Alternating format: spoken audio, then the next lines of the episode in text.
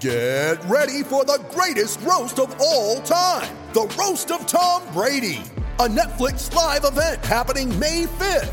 Hosted by Kevin Hart, the seven time world champion gets his cleats held to the fire by famous friends and frenemies on an unforgettable night where everything is fair game. Tune in on May 5th at 5 p.m. Pacific time for the Roast of Tom Brady, live only on Netflix. With the Lucky Land slots, you can get lucky just about anywhere. This is your captain speaking. Uh, we've got clear runway and the weather's fine, but we're just going to circle up here a while and uh, get lucky. No, no, nothing like that. It's just these cash prizes add up quick. So I suggest you sit back, keep your tray table upright, and start getting lucky. Play for free at LuckyLandSlots.com. Are you feeling lucky? No purchase necessary. Void where prohibited by law. 18 plus terms and conditions apply. See website for details.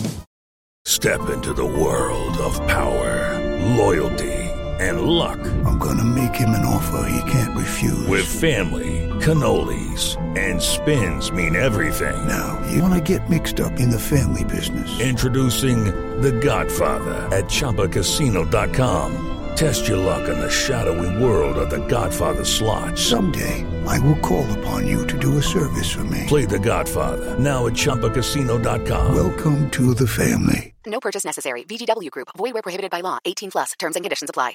With Lucky Land slots, you can get lucky just about anywhere. Dearly beloved, we are gathered here today to. Has anyone seen the bride and groom? Sorry, sorry, we're here. We were getting lucky in the limo and we lost track of time. No, Lucky Land Casino, with cash prizes that add up quicker than a guest registry. In that case, I pronounce you lucky. Play for free at LuckyLandSlots.com. Daily bonuses are waiting. No purchase necessary. Void where prohibited by law. 18 plus. Terms and conditions apply. See website for details.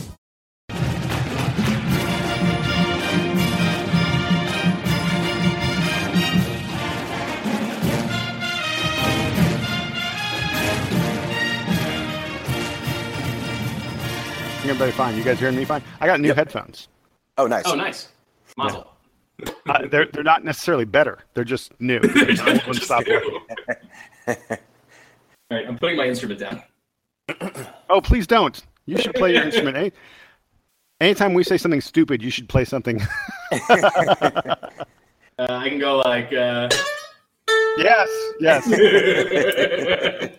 I'll, I'll make it a little lower, and a little more effect. Let's say if you could play the uh, Price is Right, like the bump, bump, bump, bump, bam. if, you, if, you, if you want to give me two minutes to learn it, I, I need to pull it up. Hold on. Let's start. get the price We got to get started. All right, we're gonna get started. Hello, hello, hello, everyone, and welcome to episode 53 of the Duke Basketball Report podcast. It has been quite a while. We are recording this on Sunday, June 26th. It's been a couple months, but we're back to give you a recap of the NBA draft, the playoffs, and we're looking forward to the Olympics and the Blue Devils that are involved in all of this. But first, I'm Donald Wine. In case you didn't remember me, I am Blazing DW on the, on the DBR forums. Today, I get to welcome back my partners in this podcast venture. First, in Denver, we have Sam Klein, aka Dev11. Sam, what's up, man? It's so good to hear from you. It's good to Um, hear from you too. It's been a very long time. Yeah, it's Um, been it's been a couple months. uh, I was trying to look back at, at like the last time we recorded and like what was the state of Duke basketball then, and it's like a totally different. It's like a totally different world. Yeah, it's, Um, it's, it's kind of relaxing. Yeah, things are uh, things are good over here. I'm I'm doing well. Um, you know, happy to uh, happy to be back and talking to you guys. Um, so it's nice to hear from you. And and since we last spoke, I feel like feel like every week I see Donald on TV on a, in a, at a new at a different soccer game in a new city. Yeah, well, I try to get around, and, and it's been a crazy month. But we're going to get into that once I bring in the other guy uh, that they call Jason Evans on the DBR The other guy. from Atlanta. Jason, welcome back, man. How's it going?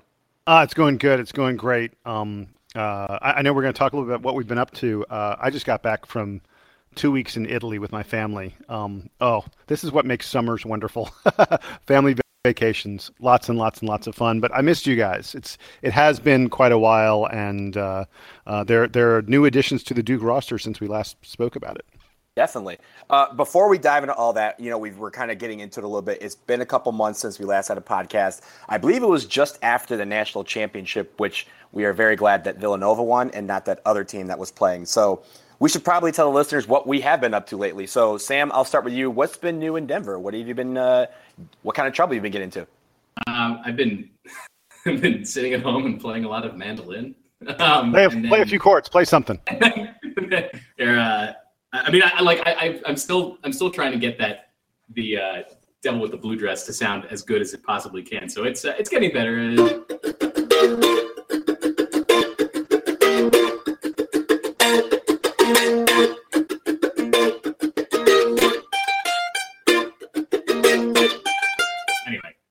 That's working. That is working, baby. No, that is like along, it's we, this we need to compare. We need to compare what it was like before and what it's like now because that is a I- I serious actually- improvement. I don't remember where I saw it. I came across a YouTube video or something. It was, might have been on Facebook um, of like a girl taking violin lessons, and it was like it was like her month by month progression of like how she sounded on the violin. In the first month, it's like all horrible, and and you you know you couldn't possibly listen to her. And then like a year later, she's like playing the violin like a champ. So I'm I'm I'm trying to follow her lead. Um, but yeah, it's uh, it's coming along. This morning I was working on the um, I was working on some voicing for the uh, for the for the Duke alma mater, which I, I think I, I tried teaching myself very early on in my mandolin learning process. Um, so that's uh, that's coming along, but I'll uh, I, I don't really want to I don't really want to show it off until I know that it's good. You know, kind of a perfectionist like that. Um, but I've been uh, I went to a couple of music festivals. I, I got to um, take some take some mandolin lessons from some from some famous mandolin players. Um, so if you're interested in that sort of thing and and uh, you know, we, I don't really need to get into all that here, but if you want to send me messages on the uh, Duke Basketball Report forum, I'm happy to tell you all about it because it's been a lot of fun. But uh, other than that, yeah, I, I, I don't know, just uh, just living and working and and uh, waiting waiting to hear back from you guys about when we were going to record again. Yeah, it, it's there was a couple times where we were, you know, we were all talking and we were very close to recording something because uh, a big event was about to happen, but when it actually did happen, um, it, it never really transpired that we were able to put anything together, and Well, it wasn't it was- that we weren't trying. It was, like It was right around. right around when I think it was right around when Marques Bolden um, committed. Yeah. we were like, oh, we got to get an episode, but we weren't all like able to get on, and it would have been like kind of a, you know, it wouldn't have been a great effort on our part. Hey, hey, wait, Um, wait. so let's were like- let's tell the truth. Let's tell the truth here. When JJ Redick and then John Scheyer both launched podcasts, Listen, guys, you're already like John Scheyer. I understand that your basketball career like didn't end up the way that you wanted it to, and you had to like uh just end up being an assistant coach at Duke, like and probably making a lot more money than I do, um, despite having like a way easier major. And, and he's gonna he's gonna be a head coach someday. He's gonna be a head coach Yeah, at a like- very young and, age. And, and he only became an assistant last year, right?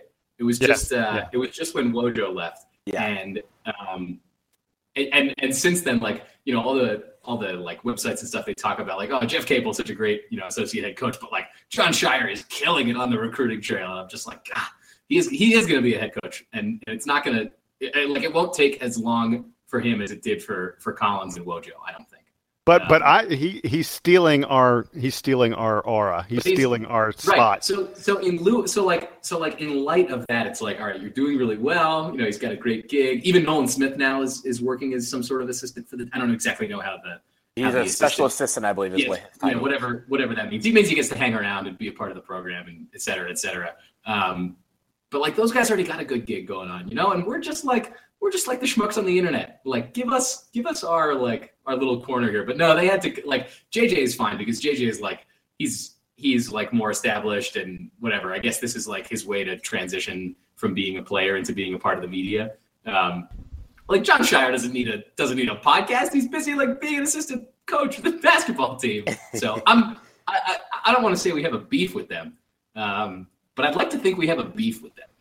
You know what? You know what? Sometimes competition is good. It means we, we get to step up our game, and they have to step up theirs. You know. Well, you know, wait, wait, wait. We either step up our game or we take a, um, a two month break. Yeah, or we or we or we just We needed to. No, after 53 episodes. We needed to recharge our batteries. That's what it thing- was. The good thing is that is that uh, at least Scheyer's show. It sounds like Scheyer's is just like the Duke basketball like summer podcast. Like once the season starts, they're not going to be doing this anymore. Right, Right. Thank God. Have you guys have you guys listened to it yet? I have not. No. Not yet. I haven't either. Good. It's not for okay. lack of trying. There, there's just been a lot of stuff going on. So. no, I'd like to think that we're like standing strong to our own values and uh, and not giving in to those guys. Yeah. Um, even though that's who we talk about on this show. It's not competition. It's not. Com- it's just different. Yeah, yeah. No, it is. It is different. It's not like it's not like there are other DBR goofs who are who are doing their own show. And let's be honest, in terms of being an insider, having real insight into the program, being able to talk about um, the college basketball world and the Duke program in in a really uh, intelligent kind of way. Us competing with John Scheyer, yeah, I mean, is a little bit like us. It's a little bit like us competing with John Scheyer on the basketball court. right, right. And and occasionally, I, I mean, you guys probably get a little bit of this, but occasionally people will contact me because they know about this show, and they'll be like, "What do you think about you know what's going to happen with such and such?" Or like, "Do you know anything about you know who's committing and these things? And i'm like dude i don't i don't know that stuff. Like just, i just i just get on with the guys and talk about it. I just i just like being able to talk about it and, and you know for the same way that like i listen to podcasts from people who are fans of anything um, it's just it's just cool to talk about and cool to listen to. But uh, sam, Sam I, I'm, gonna have to, I'm gonna have to edit this part out. I don't want anyone to know that we're not experts. We're not experts. Spoiler alert. Thanks for giving it yeah, right right. Yeah we're just we're, we're just really we're just really great fans you know? Yeah. So All right, let's uh, move on let's get to something real. Okay well um, before let's do this. Let's dive into the nba stuff. Let's start with the nba draft. Uh, the nba draft took place this past thursday and uh, it was highlighted by brandon ingram going number two to the lakers um, in my opinion, thank God he didn't go to the Sixers. Trust the process. Hashtag. Um, Marshall Plumlee went to uh, the Knicks. He signed uh, with their summer league team. He wasn't drafted. Uh, but he, uh, all reports are that he has a really good shot at uh, doing well and hopefully earning a training camp invite, not necessarily to the Knicks, but somebody um, when the. Well, no, no, no. Hold on, hold on. Let me let me talk about Marshall for a second because I've done a little bit of digging on this. Um, the, the, reports are, and we don't know for certain, but the reports are that Marshall signed a guaranteed contract with the Knicks. And, and to be clear, it's not a guaranteed NBA salary, but the guarantee is that they will at least that he will at least get a training camp invitation and that he will be guaranteed a spot on their D League team. Oh, that's um, pretty good. Yeah, that's I mean for an undrafted NBA free agent, that's uh, that's a really uh, that that shows that the Knicks saw something they really liked in in MP3.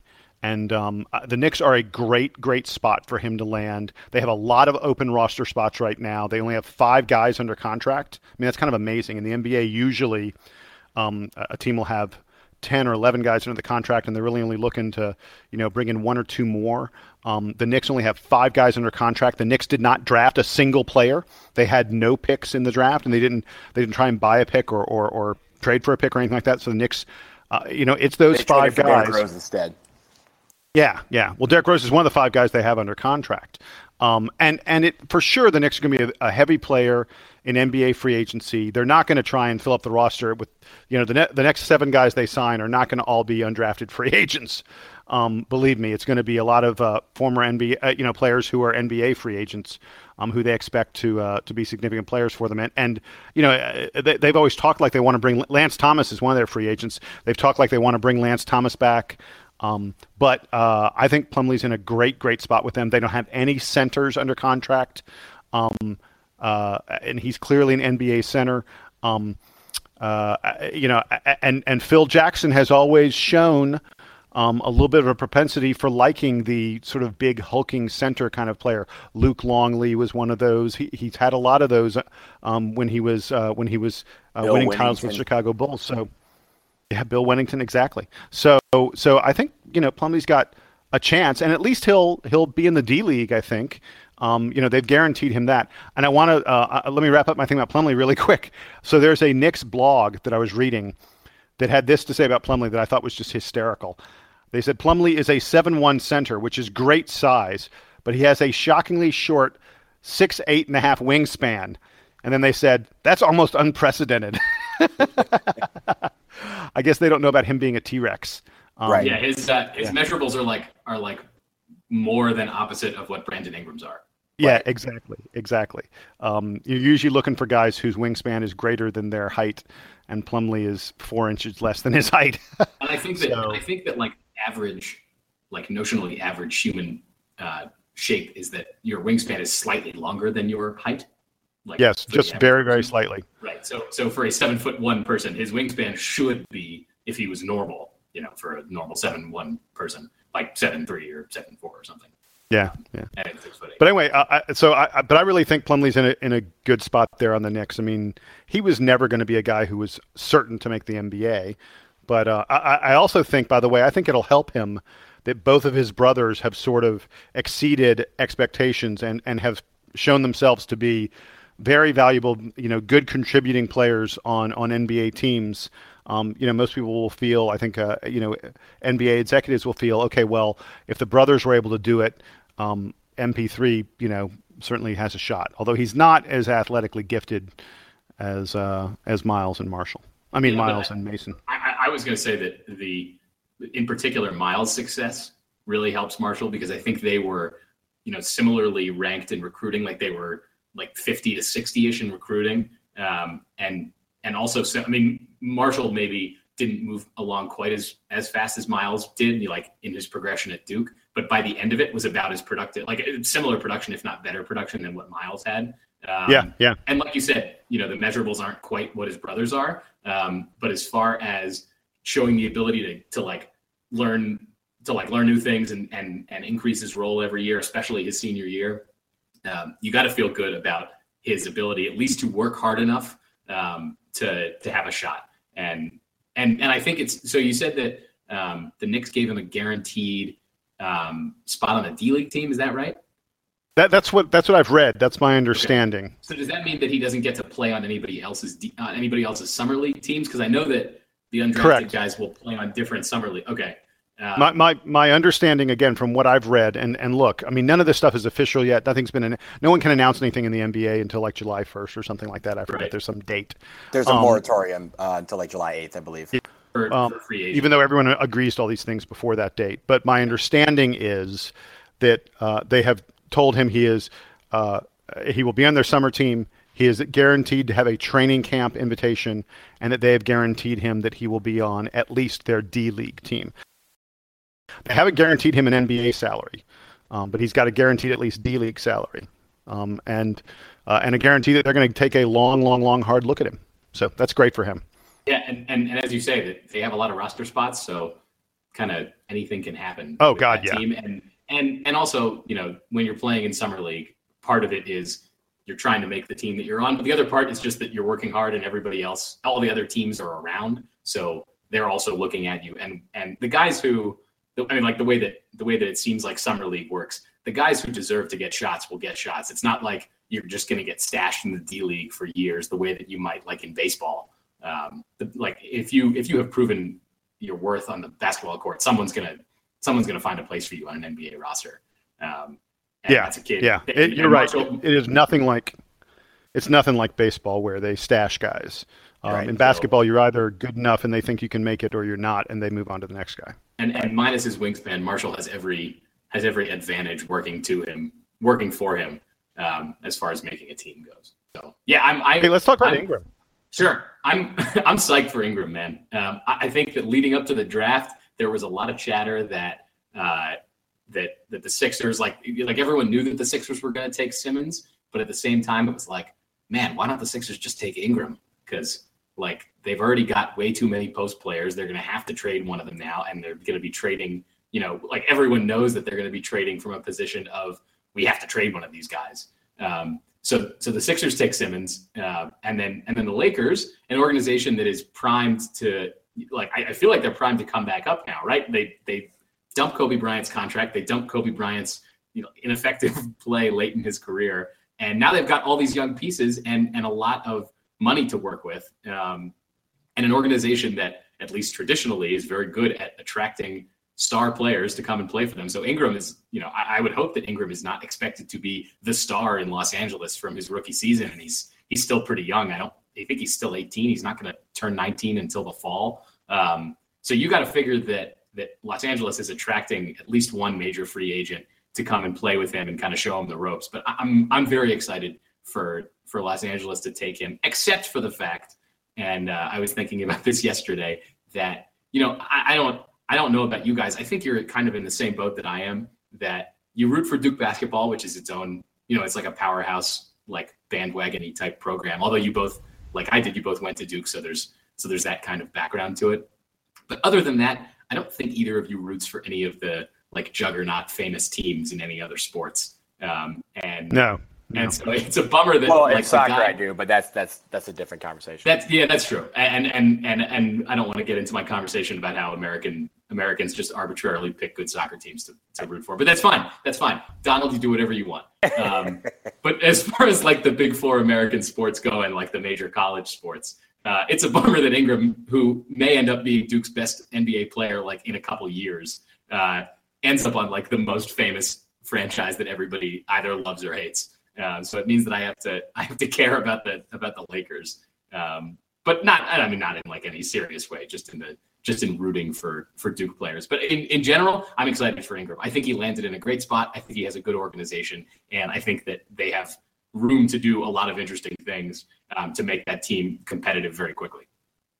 Yeah, I think well, he's going to be he's going to be really good because the one thing that I thought separated him from uh, Ben Simmons is well, there's a couple things. One, he has the game that when you when people look at him, and this is not like I mean, obviously we we look at it from a different lens, but outside of Duke circles, a lot of people were initially saying, okay, this is very remind you remind me a lot of Kevin Durant when he was a freshman at Texas, um, and not necessarily the trajectory, but just the fact of his overall game. He has he's very good at everything but he also has room to improve and that's almost the scary thing is that he has the potential to get even better because he's so young and he's very quick to learn. Um, and he, you know, even at duke you know we, he started out slow but there was a point where he got it. And once he got it he took off and, and became the brandon ingram that uh, was very indispensable for us down the stretch. And, and i think with the lakers you know i think it's a much better situation than being in philly. I mean philly was trying to you know uh, early thursday was trying to trade either Nerlens Noel or Jahlil Okafor to try and get the number three pick because they wanted to get uh, Buddy Hield, I believe. Um, and, and, I don't think they they didn't end up getting um, uh, the number three pick. They just settled for Simmons. But again, they're taking a player, and now they have basically, if you combine him with Okafor, with Noel, with Embiid, who hasn't played a game, with Jokic, who hasn't played a game, they have like five rookies who all play the same position. And well, well, except hold on, hold on. They're Ben, they're going to play Ben Simmons at point guard. The yeah, NBA, all the NBA experts say, um, if you drafted Ben Simmons to be a forward, um, you made a mistake drafting him number one. If you drafted him to be a point guard, then that's the right thing to do. Yeah, but he's not going to be a, initially a good point guard because he that really. I mean, even I, I get in LSU he was the man and he was you know the games I saw he was bringing the ball up, but he wasn't trying to you know distribute the ball. He was trying to you know break people down off the dribble, which I guess is what you kind of do in the NBA. But there's still some point guards in this in the league that uh, look to get others open and look to distribute first. And so it may be more that he's a point forward than a than a point guard because uh, he's not lining up against Kyrie. Kyrie would like those type of guards, and Russell Westbrook type of guards are going to destroy him every night. Uh, you know, because he's not that quick on defense. Um, but I think well, he's, but, he's but lining his, up against like Melo or something like that. His court vision is excellent. I, I agree with you there. He's going to be able to see over those guys in a way that's going to give him a real advantage. I mean, I, I think it's easy after the season that Ben Simmons had at LSU to sort of write him off. Um, uh, and I don't know, uh, you know, I, am not going to say for certain that that Ingram was the better pick. I, I, do know, you know, a, a lot of the reports are that the Lakers um, the Lakers wanted Ingram over Simmons. That that if for some reason Ingram had gone number one, the Lakers would have been upset. That they really thought Ingram was the better fit for for what they're going to try and put together. Um, but I I think Ben Simmons, uh, you don't see passing like that very often. Um, uh, and we're seeing more and more of teams using good ball handling, good court vision, power forwards as essentially their point guards. I mean, um, I mean, that's what LeBron James uh, does, the, the, and has done for years. LeBron James does that. Yeah, that's there's a reason Kyrie Irving only averages you know less than four assists a game. That's because LeBron James is doing most of the distributing for the Cleveland Cavaliers. Right. Um, to be honest, the Golden State Warriors are starting to use Draymond Green in that role more and more and more. Um, speaking of Golden State, by the way, really quick, I think one of the things that that I like about the situation that Brandon Ingram's getting into is the new Lakers coach is Luke Walton, and he's going to try and install a Golden State Warriors kind of offense in in uh, in LA for the Lakers. And I think Ingram, with his ability to you know go outside, he has great touch from the outside, um, and and you know use his length uh, on the perimeter. Uh, you know, I think that's a really good situation for him, a very, very good situation for him. Um, and and I'll say right now, I think that Brandon Ingram's probably going to be the NBA Rookie of the Year. I think Ben Simmons will struggle to adjust in Philadelphia, struggle to play point guard a little bit, and Brandon Ingram's going to be the NBA Rookie of the Year. Did I say Player of the Year? I meant Rookie of the Year. Yeah, and, but I, I agree with you there. I think the the learning curve is going to be much higher uh, for Simmons in Philly because not and, and, this is not having to do with his talent, but I don't think Philly really knows what they are yet because they really are just getting these pieces and then trying to see which ones will fit together. Whereas I feel like with the Lakers, and, and I'm a Pistons fan, I, I grew up hating the Lakers. I do not like the Lakers, but I love the fact that Ingram will fit in much better there. And I think they have a lot of young talent that can gel together and they have the opportunity to get a couple of key uh, free agents um, with uh, with this huge cap number that's going to be uh, coming up this summer. So uh, I think he he's he stands poised to have a re- very very good year um, because of the situation he's in. I think if he was in Philadelphia, I think the situation would, would have been much different. Well, you know, one other thing the Lakers loved about him, and then we should move on to some other draft notes, uh, unless you, you, guys have something else. One other thing the Lakers loved about Ingram was they talked about how much they loved his uh, his maturity. You know, for a very very young guy, um, uh, it matters to the Lakers that that he's someone who comports himself really well on and off the floor. He's someone who's dedicated to being good, to making his teammates better.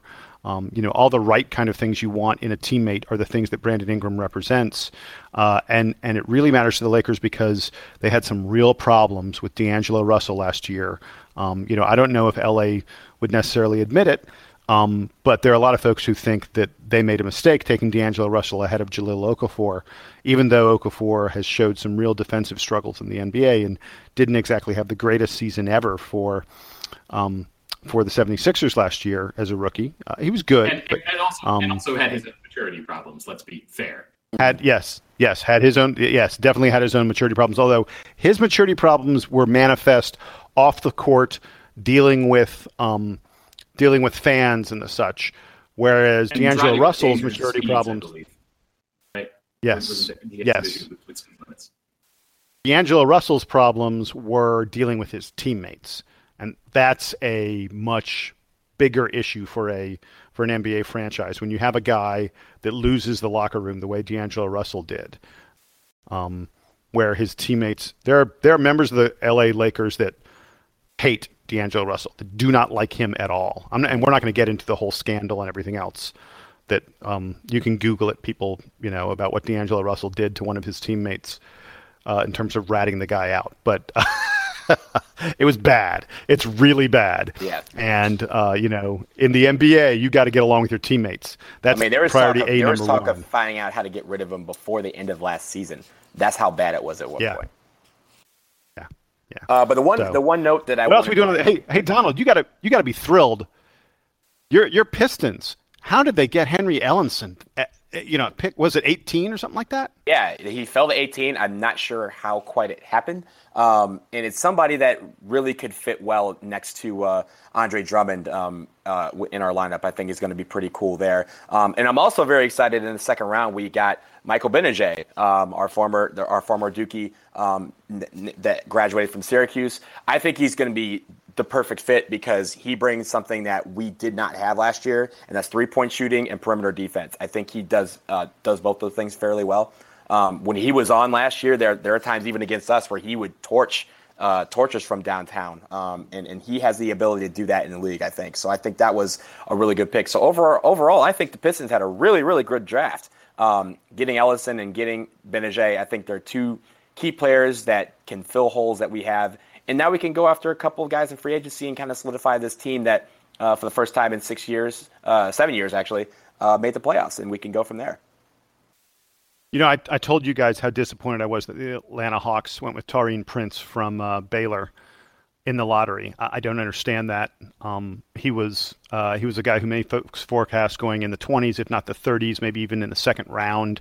Um, and the Hawks went ahead and drafted him in the lottery. Just I, I, I don't even begin to understand it, but I'm not going to get into that because we're not going to analyze every draft pick. It's just you know his you know, interview game time. is really tight though. So yes, yes, he had a very very funny interview. Yeah, he had a funny interview after after Baylor got knocked out by Yale. But one thing I did want to mention, Did you guys see that Cat Barber did not get drafted? I saw that, and I second year in a row. Second year in a row that an NC State player has left early, been an overproducer, and hasn't gotten drafted. I, will tell you something. I don't understand how Cat Barber didn't get drafted because I, I mean, like the the Brooklyn Nets took Marcus Paige toward the end of the second round. Um, I'm sorry, but was there any comparison in Marcus Paige and Cat Barber last year in college? How can you possibly think that Marcus Paige? And I'm not. I don't want to pick on Marcus Paige. There, there are other guys who were drafted who I, I say Cat Barber was about as unstoppable as anyone in college basketball was last year, and and the year before that. I I, I don't get it. I, and lightning quick. I don't understand how he could go undrafted. I mean, I, would have been, uh, you know, if my team was drafting early and they'd taken Cat Barber, I would have been thrilled with that pick. It, it makes no sense to me whatsoever. Um, uh, a, a, good defender, um, lightning fast, unbelievably quick. That's why his nickname is Cat.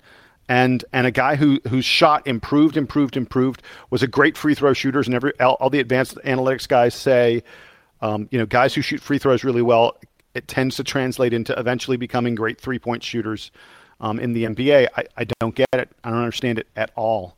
Um, but I, am I'm, I'm sure Cat Barber's going to catch on with someone and and be a, a, a good NBA player. I, would be shocked if he wasn't. Yeah, but you know what? I don't think this is the last we've heard of Cat Barber. I think he, I think he gets in somewhere um, because a guy like that is a, a player that's not going to sit there and say, "Oh, I didn't get drafted." Well, that's that. Uh, I think we'll see. Yeah, he's he's signed with New Orleans for the summer league. He, he's gonna he's gonna play for the New Orleans Pelicans in the summer league. But yeah, he's gonna get some mean, looks. Yeah, exactly, exactly. And, that, and that, he he just might be a dude who doesn't play on as high a profile a college team, and so you know, maybe maybe there was just like a lack of exposure. That come again, on, NC State. Wait, wait, wait, wait. We're talking about yeah. NC State here. Yeah, but but NC State's not not. I guess they're they're not they're not playing as many as many of those like you know big games as, as Duke and UNC are. They they are. They're playing against those teams, and, and he gets his opportunities to show off. Um, but you got to figure that there's some bias um, towards taking the the guys from the bigger name schools, uh, and that those things sort themselves out when you get to see him playing against all those dudes in summer league. Again, like summer league will sort this out, and and I I'm I don't think there's a way that Cat Barber's not making an NBA team this year. Agreed. Good. I'm glad you guys agree with me. Okay. All right, let's move on. Let's briefly touch on the uh, NBA Finals. Um, Kyrie Irving joined uh, two players, I believe. I, I, don't think there's a third. Um, Danny Ferry and Shane Battier as Duke players who have won an NBA title. Uh, and, and he did it with the Cleveland Cavaliers. They came back from down 3 1 uh, to the Golden State Warriors and ended up winning a game seven at Golden State, which was kind of a shock to many. Um, and to some, it actually wasn't a shock. But, uh, guys, thoughts on Kyrie getting that coveted uh, trophy, getting that ring? Wow. Well, I mean, just, uh, you know, you mentioned the other two guys who've done it, Shane Battier and Danny Ferry. Um, Kyrie's role was completely different from the roles that they played. Um, Ferry really didn't play very much for San Antonio. Battier was, you know, a classic three and D guy who was a sub for Miami. He he wasn't someone who was, you know, an integral part of what Miami was doing. Kyrie Kyrie Irving was the best offensive player in the NBA Finals. I know LeBron James did things better than Kyrie did. A lot of other things, um, in term, especially in terms of defense, in terms of distributing and the such. But Kyrie was the offensive stud, and it was his crazy three point shot that won the title. It was a tie ball game with a minute left, and he drained a three with the shot clock running down and Steph Curry's hand in his face. Um, he had an incredible, incredible finals. Uh, lost amid every. So I did some statistics because you know, you guys know me. I love my stats. Um, lost amid all the talk about what a great finals Kyrie had. A, a few key stats stuck out for me.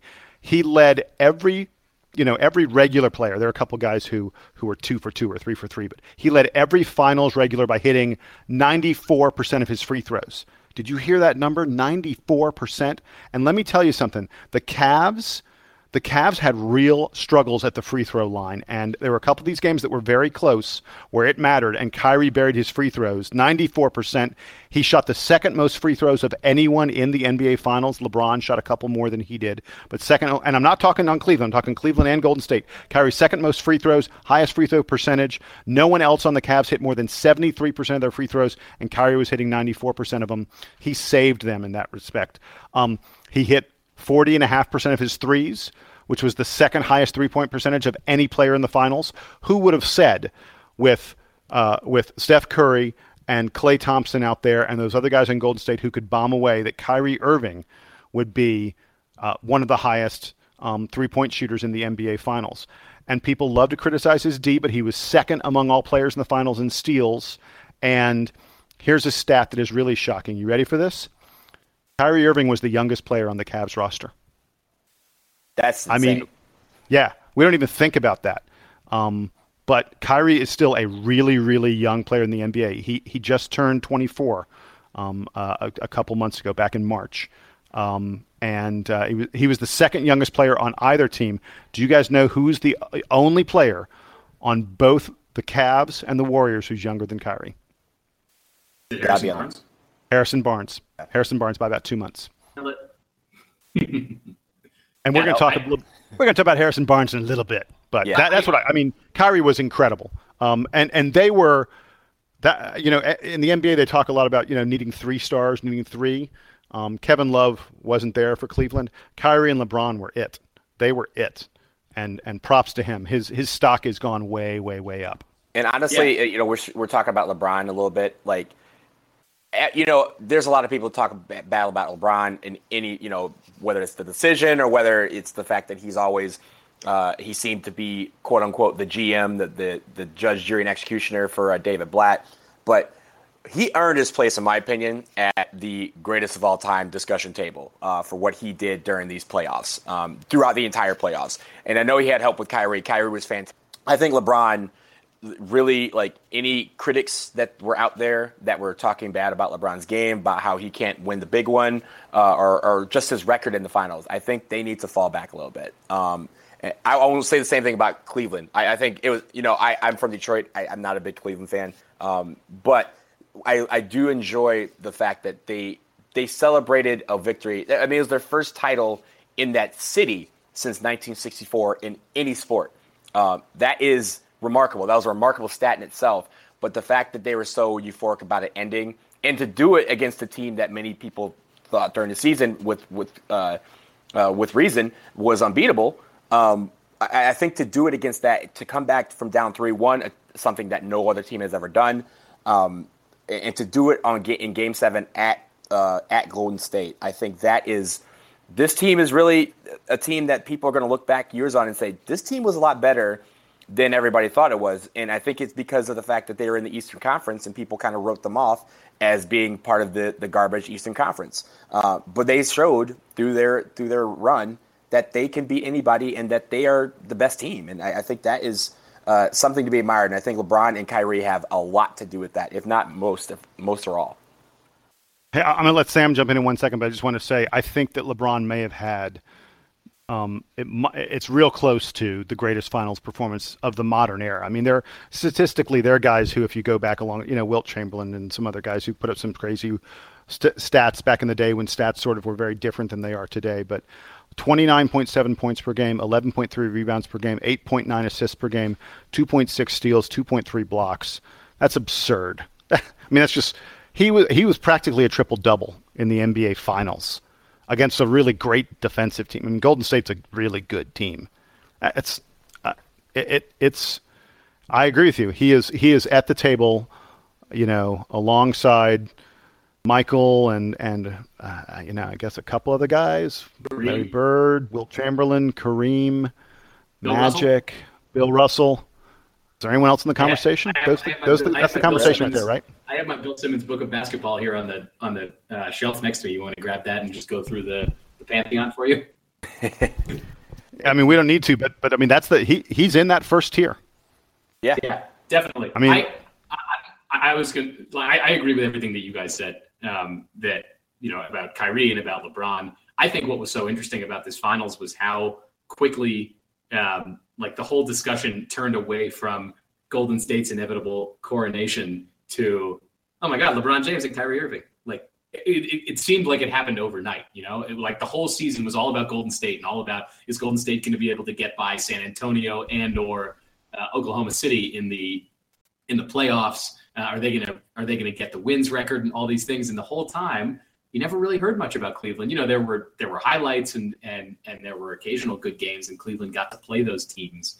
Um, but but it, it, felt like, especially given that LeBron James is still on the Cavs and is still basically in his prime, um, that you, you really didn't hear about him much until they got to the finals, and then all of a sudden it was like, oh, and and like you know, Golden State goes up three one. You think it, the series is going to be over. Uh, Draymond is forced to sit out in Game Five, and you know, I, I, people have opinions about about that. Um, and then all of a sudden, the Cavs come back, and and I think are they the first team to come back from three one um, yes. in the finals? In the finals, yep. They, first time it's ever happened. Off, they pulled off the the you know by the numbers the best comeback in the finals that's ever been, and they did it against maybe the best team that's ever been there. Um, and and it seemed yeah. like it's you know like that, that shift happened overnight. It was so cool, and and now I'm curious to see what what people are saying about going into next season. Like you know, the Warriors aren't going to get much worse, right? They're going to lose Harrison Barnes, uh, but they still have Curry, they still have Thompson, they still have Green, um, and they still have Steve Kerr running the show. So they're still going to be great. There's talk. And there's a lot of Durant. There's a yeah, lot of and, talk. Right, and, and they might get Kevin Durant, which like okay, yeah. maybe maybe it won't make them Kevin Durant better. It'll I, I think that his the you know the, the returns on adding Kevin Durant aren't as great when you're Golden State as when you're basically any other team. But you're still adding you know one of the three or four best players in the league on top of what really was the best team in the league this year. Um, yeah, that, that, that Golden State team won more games than any team in NBA history, not just in the regular season. Regular season combined with the playoffs. They they set the regular season record, but then it, you combine their playoff wins, it's more wins than anyone else has ever won. Guys, I just realized something terrible, horrible, awful that we did. You're not going to believe this. This is terrible. I, I, bet there are people who are screaming at their iPods, their radios. Did we forget that Jeff Mullins won an NBA title? Dahntay Jones. We forgot about Dahntay. Oh no, he was on the Cavs. yo, D, my yo, D, my bad, dude, my bad. Uh, you on the Donald. Uh, so Donald's punishment, Donald, you want to get down and, and do like three push-ups in honor of Donald. I, I will do three yes. push-ups. yes, you need uh, Donald, you're, you're, somebody, are, I need are you in, to be underneath. So I, I was going to say, are you in Virginia? We need a Virginia player underneath you when you do the push-ups. I will. I will be in Virginia this evening. I will do three push-ups and make sure that somebody is somebody is there to take the punishment. All right, feel free to vine that for us. Congratulations, Dahntay. By the way, Dahntay Jones probably gets a title ring playing fewer games for his team than anyone in history. He signed, he signed Didn't he just contract right at the end of the season. For like the yeah. last game yeah. of the season? Yeah. He played uh, one game for them. He was basically and then he played the playoffs Of for the playoffs.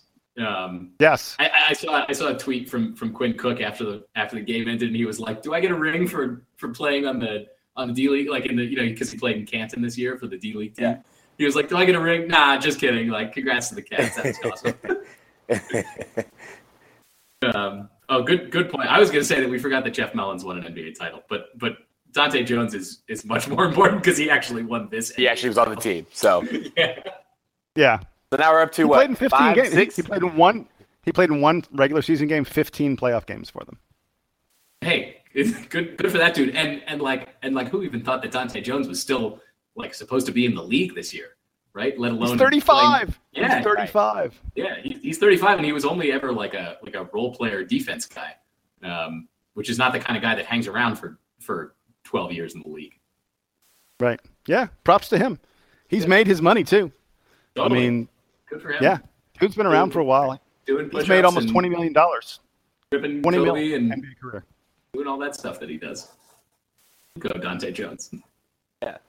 All right, let's move on to the Olympics because uh, that that is the next thing that's coming up for uh, uh, that involves Duke basketball. Of course, Coach K is coaching uh, the for the final time uh, the U.S. men's national team, uh, but they just announced the roster. I guess the announcer, the roster will be announced tomorrow officially, but we have the final 12, and here they are. Kevin Durant, Carmelo Anthony, DeMarcus Cousins, Draymond Green, Klay Thompson, Paul George, Kyle Lowry, DeMar DeRozan, Jimmy Butler, DeAndre Jordan, Harrison Barnes, and Kyrie Irving makes the 12th. Uh, he makes the roster. Um, I think that's a pretty good roster, despite, you know, we've been hearing all the reports of all the all the players who aren't going to Brazil for various reasons, um, whether it be injury or, or fears of the uh, Zika virus uh, down there. But uh, I think this is a pretty good lineup. This is a pretty good roster. If this is our, you know, quote unquote B team, this B team is going to crush a lot of people. Um, what do you guys yeah, think about well, this? So they basically only got, in my opinion, like two of the top 10 players in the NBA, right? Mm-hmm. I mean, they got Kevin Durant, uh, Klay Thompson, Is that is Draymond one of the top ten players in the NBA? Yeah, like Draymond is probably borderline in that group. Yeah, so they've got like two of the top ten players in the NBA, but they probably got like eight or nine of the next ten. right. Um, but I will tell you who is not among the top 10, the top 20, the top 30, or even the top 40 players in the NBA, and that's Harrison Barnes. What is Harrison Barnes doing on this team? The guy has never made an NBA All Star game. How is he on the Olympic team? So I, I went and I looked. Now, I know a lot of guys said no. There are a lot of very good players who, who said, I'm afraid of the Zika virus, or I need to rest, or I'm a little bit banged up, whatever else. And, and so they said, I'm not going to play. But I looked at players who did not formally say no, and they may have said no behind the scenes but they didn't like announce. There was no thing like like Russell Westbrook or Steph Curry or Gordon Hayward who all said no, no, I can't. James Harden. So, yeah. James Harden. Here's my list of guys. These are only forwards. I'm only looking at forwards. Really, only looking at power forwards because Harrison Barnes is mostly a power forward, especially uh, in Coach K's scheme for that Olympic team in all likelihood. These are power forwards who did not say no, who are unquestionably, unequivocally, anyone would say better than Harrison Barnes. Ready? Here's the list. Paul Millsap, Ryan Anderson, Kevin Love, Derrick Favors, Jae Crowder, Chandler Parsons. I think Andre Iguodala is actually better than Harrison Barnes, but you know we'll take him out of the equation. And then I think you can argue that Marcus and maybe even Markieff Morris are both better than Harrison Barnes. What what what on earth? How did Harrison Barnes make this team? I I don't understand it, but there is an upside to this. The really funny thing is, so he Harrison Barnes is going to spend a summer with Coach K. And spending a summer with Coach K almost always elevates your game. I mean, we have seen it time and again. Guys who played for Coach K come back.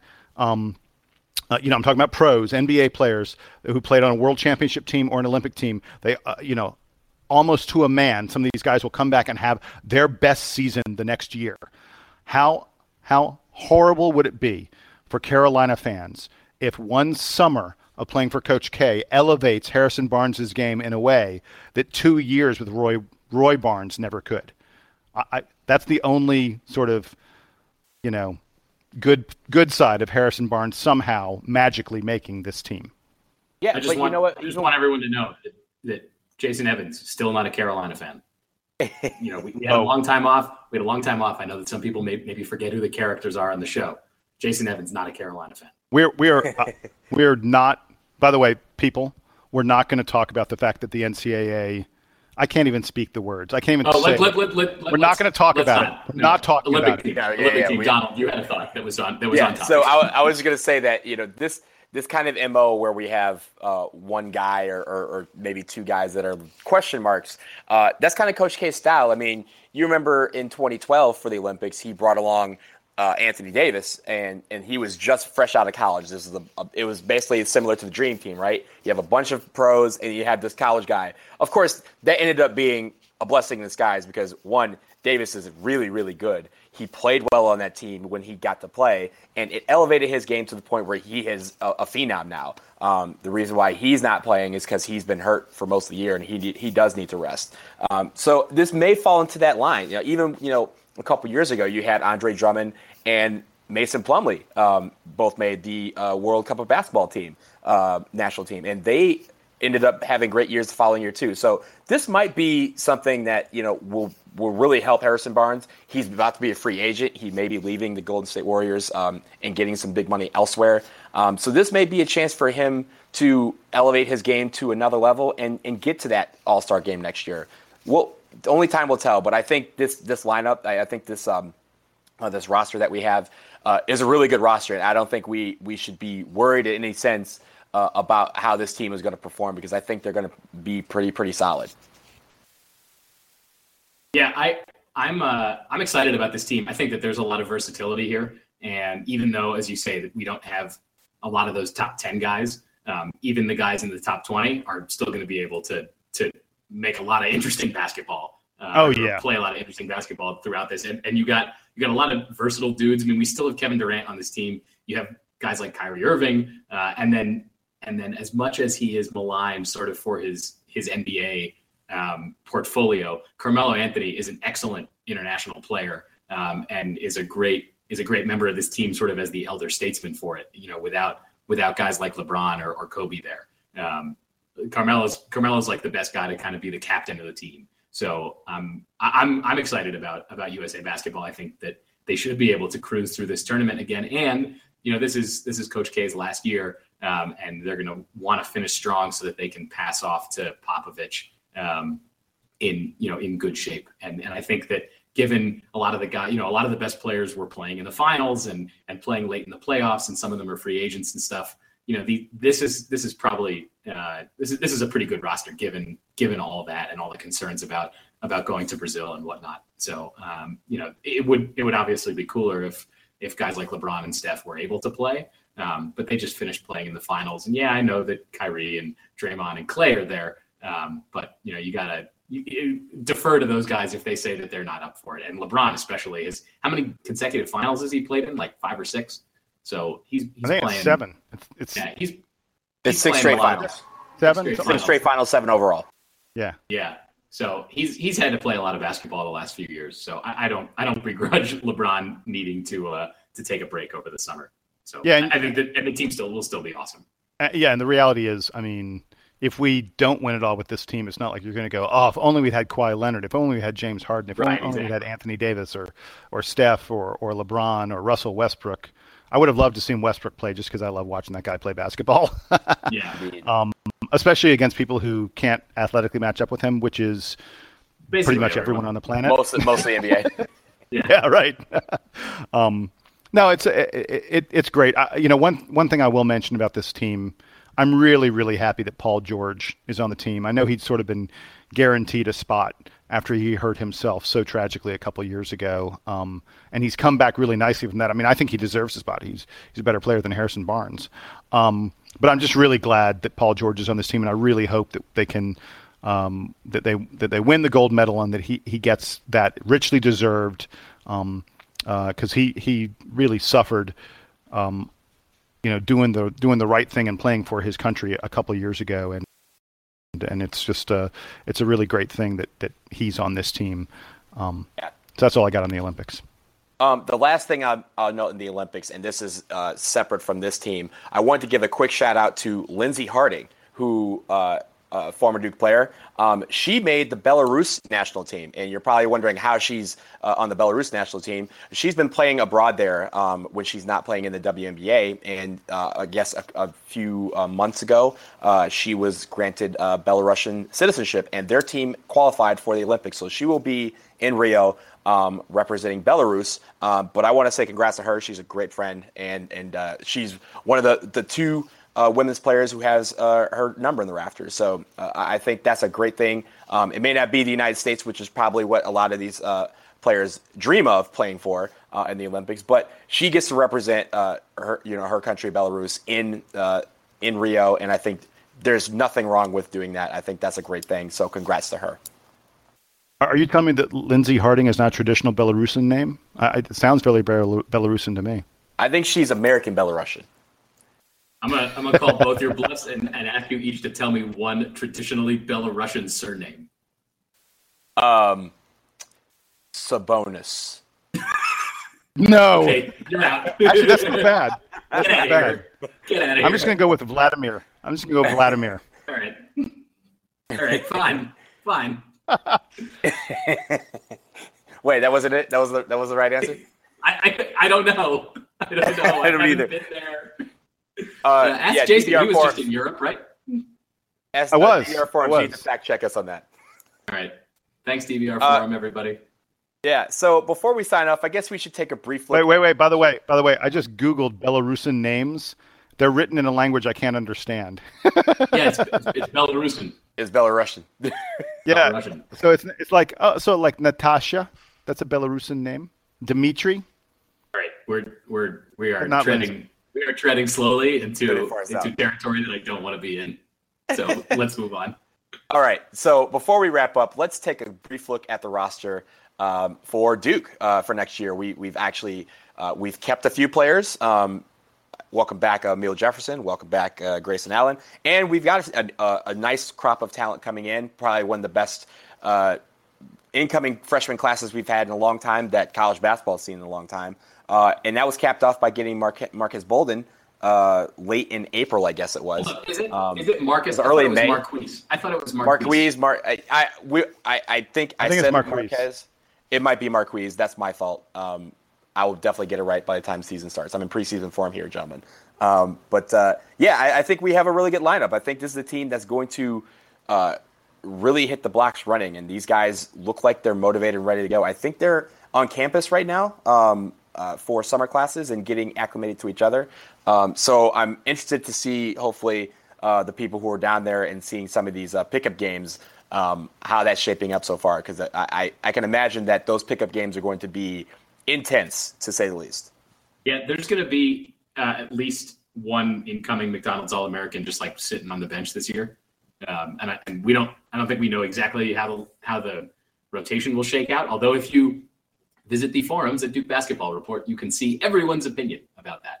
Um, but but I, I, think the addition of Bolden is really big. Uh, makes the front court feel a lot more solid. The whole team really feels solid. And uh, and yeah, like you said, they're all on campus now. They're all um, taking classes, and I think they're all also running the like children's camp. So that that's pretty cool. I've seen they they put up some uh, they put up some social media photos of that. So I'm I, am i am very excited to see how this team comes together, and glad that they're able to get on campus early to get acclimated because obviously last year, one of the one of the problems you you might that may have arisen uh, from late arrival to campus would be Derryck Thornton not being able to join the team until the fall semester started, and and we know now that he's no longer with the program. I don't know if it would have prevented that if he had been there earlier, but it's cool that all the guys are there now and and practicing together and and and learning together. Yeah, so it's really difficult, I think, to to look at recruiting classes before the kids have started playing and, and make definitive statements about them. But on paper and from what you read and from what you hear, um, 2016, this, this class has a definite chance to be the, the best freshman class that Duke has ever had, um, which is really, really saying something when you look at, first of all, you look merely two years ago when our freshman class – uh, Tyus when Stones Grayson and Justise. Grayson Allen was the fourth best player, and he was a and he was a second team All American as a sophomore. Yes, exactly. Yeah, um, right. yeah when when Okafor Winslow and Tyus Jones led us to an NCAA title. I mean, how how can you say a freshman class could be better than that when those guys did that? But but boy, it looks like this is an amazing, amazing freshman class. And when you add in the fact, I mean, like it's insane that we bring Amile Jefferson back for a sixth, fifth year, and that Grayson Allen is back, and that Matt Jones is back. Chase Jeter seemed to be developed. It's just like Luke uh, Luke Kennard. Everyone forgets about Luke Kennard. Luke Car- Kennard's only one of the best freshman scorers in Duke basketball history, uh, and like he's an afterthought. We're absurd. We're ridiculous. Um, it's so great to have Bolden joining the ranks. The one little thing, if you looked at the roster, you kind of go, "Yeah, maybe they need a center, maybe they need a big man, you know, or backup big man to help out Giles and Jefferson on the inside. If if Chase Jeter doesn't develop, you know, it's like if you're grasping at straws for the one thing that we maybe needed. Oh, okay, so so let's go ahead and take the number one, the best center in the in the um, in the high school class. It's it's crazy how good this class is. It's crazy how good Duke's roster for next year is. Um, I, I mean, Sam, you're absolutely right. There, it's not just that there are going to be there's going to be a McDonald's All American, um, you know, sitting on the bench, sort of hoping to get um, you know sort of scraps of time. Um, I think there are guys who are going to someday absolutely earn NBA paychecks who are going to struggle to find time on this Duke team. That's how good we're going to be next year. Um, it's so exciting, um, you know, really cool. Uh, I'm, I'm looking forward to seeing how Grayson Allen adjusts to point guard because I think Grayson Allen is absolutely going to be our point guard. Um, I, I'm looking forward to see how Kay, you know, mixes all these different pieces together. He's going to have a, a, tremendous amount of length on this team. You know, guys with really long arms, guys who are big. I mean, it, it's pretty likely that our starting lineup. Um, there won't be anyone. Uh, uh there's almost no way. There's no one in our starting lineup shorter than six five. I mean, that's just a fact. There's no one who's going to play who's shorter than six five. Um, I'm sorry, Frank Jackson. Frank Jackson. I was going to say, do Frank Jackson and Grayson Allen both count as being at least six five? I don't. Grayson Allen six five. Grayson six yes. five. All right. Yeah. I'm fine. So was Demarcus Nelson. All right, so Grayson's maybe six four, but I mean, All right. six. it is a six four ish. I will say that.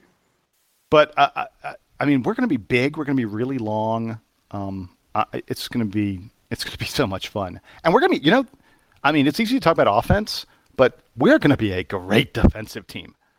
I mean, a really, really good defensive team. Um, Jayson Tatum, who's coming in, is is considered a a, a tremendously good high school defensive player. Um, Harry Giles is able to protect the rim a little bit, uh, uh, but Amile Jefferson, Matt Jones, Grayson Allen, these guys are really Amile Jefferson and Matt Jones are you know two of the best defenders in the country. Um, it, it's just very very exciting. Uh, I can't wait for the season to start. Has it started yet? Can we get it to start? Can it be October right now today, please? That'd be that'd be terrific. I got nothing else. Yeah, that, I'm, I'm out. All right. well, I guess that can we can end it here. Are we gonna do party? Let me do one quick parting shot, super quick. Okay, party shot. We'll go with. We'll start with you. Okay, so uh, just in the past couple weeks, we found out that Derryck Thornton is transferring to USC, um, uh, and uh, I, I just wanted to wish him well. Um, it's easy to sort of wrap on the guys who who you talk about. Oh, they deserted us. Oh, they left us. All that other kind of stuff. Um, I think it's really unfortunate that Derryck Thornton um, didn't get a chance to continue his Duke career. I think he could have been a, really special player down the line. I, I, think he would have had a significant role in the team next season. Um, and uh, and and I think he'll um, you know he may regret sitting out and watching Duke succeed next year, but he's going to be closer to his family. He's from California. He's going to be closer to his family at USC. And I just wanted to wish Derryck Thornton well. Um, no hard feelings, buddy. Uh, um, I, I, really hope you succeed fabulously at USC and you get everything that you uh, that you were hoping to find at Duke, but but maybe just didn't quite find. Well said. Well said. Uh, Sam, do you have anything? Yeah, I don't think we have had an episode since I went to uh, reunion back at Duke, um, like a while ago. So I just wanted to say that I had a great time at our at our 2011 class reunion. Um, if you uh, if you were a Duke alumnus and you were not going to Duke reunions, you should definitely start doing it because uh, it's a lot of fun. Um, so not as not as sentimental or deep or or uh, or whatever as as Jason's comment about Derryck Thornton, but uh, I did have a good time the last time that I was in Durham, and it was nice uh, seeing all of my classmates there, et cetera, et cetera, et cetera. Yeah, and the only parting shot I have is uh, we're coming up on the Fourth of July weekend. Uh, I hope everybody uh, gets all the barbecue uh, and sun and fireworks that they can possibly have, but be safe about it. Don't don't be Jason Pierre-Paul. Be you know watch them from afar. Don't be setting off fireworks uh, by yourself. Uh, but in, in all seriousness, everybody have a great Fourth of July weekend enjoy everything. It's going to be hopefully very great weather for everybody. Um, I will be in New Orleans where it's going to be like 95 and miserably humid, um, but it's still going to be a fun time because it is in New Orleans. So Donald, you get around, man. You you you get around all over the place. I am I am a man of travel. Uh, this world needs to be explored, and I am happy to do it for uh, myself and for everybody else. Donald, uh, Donald, you're single, yes? I am. Yeah, that's what I thought. Yeah. I I just have to look in the mirror and consult myself uh, when I. I, I go through I go through bouts I go through bouts of, of traveling a lot too, and uh, yeah, yeah. All right, cool. Related, ladies, we're single, so. This, this and la- that's this, I was gonna say this is the last place that I expect to be uh, to be making connections.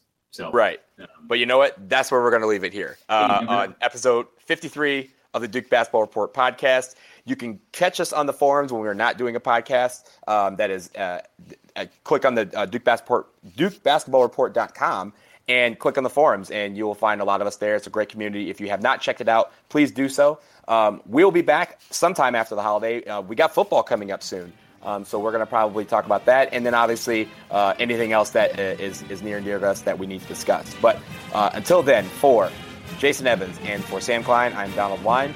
Duke Band, take us home. Happy Fourth.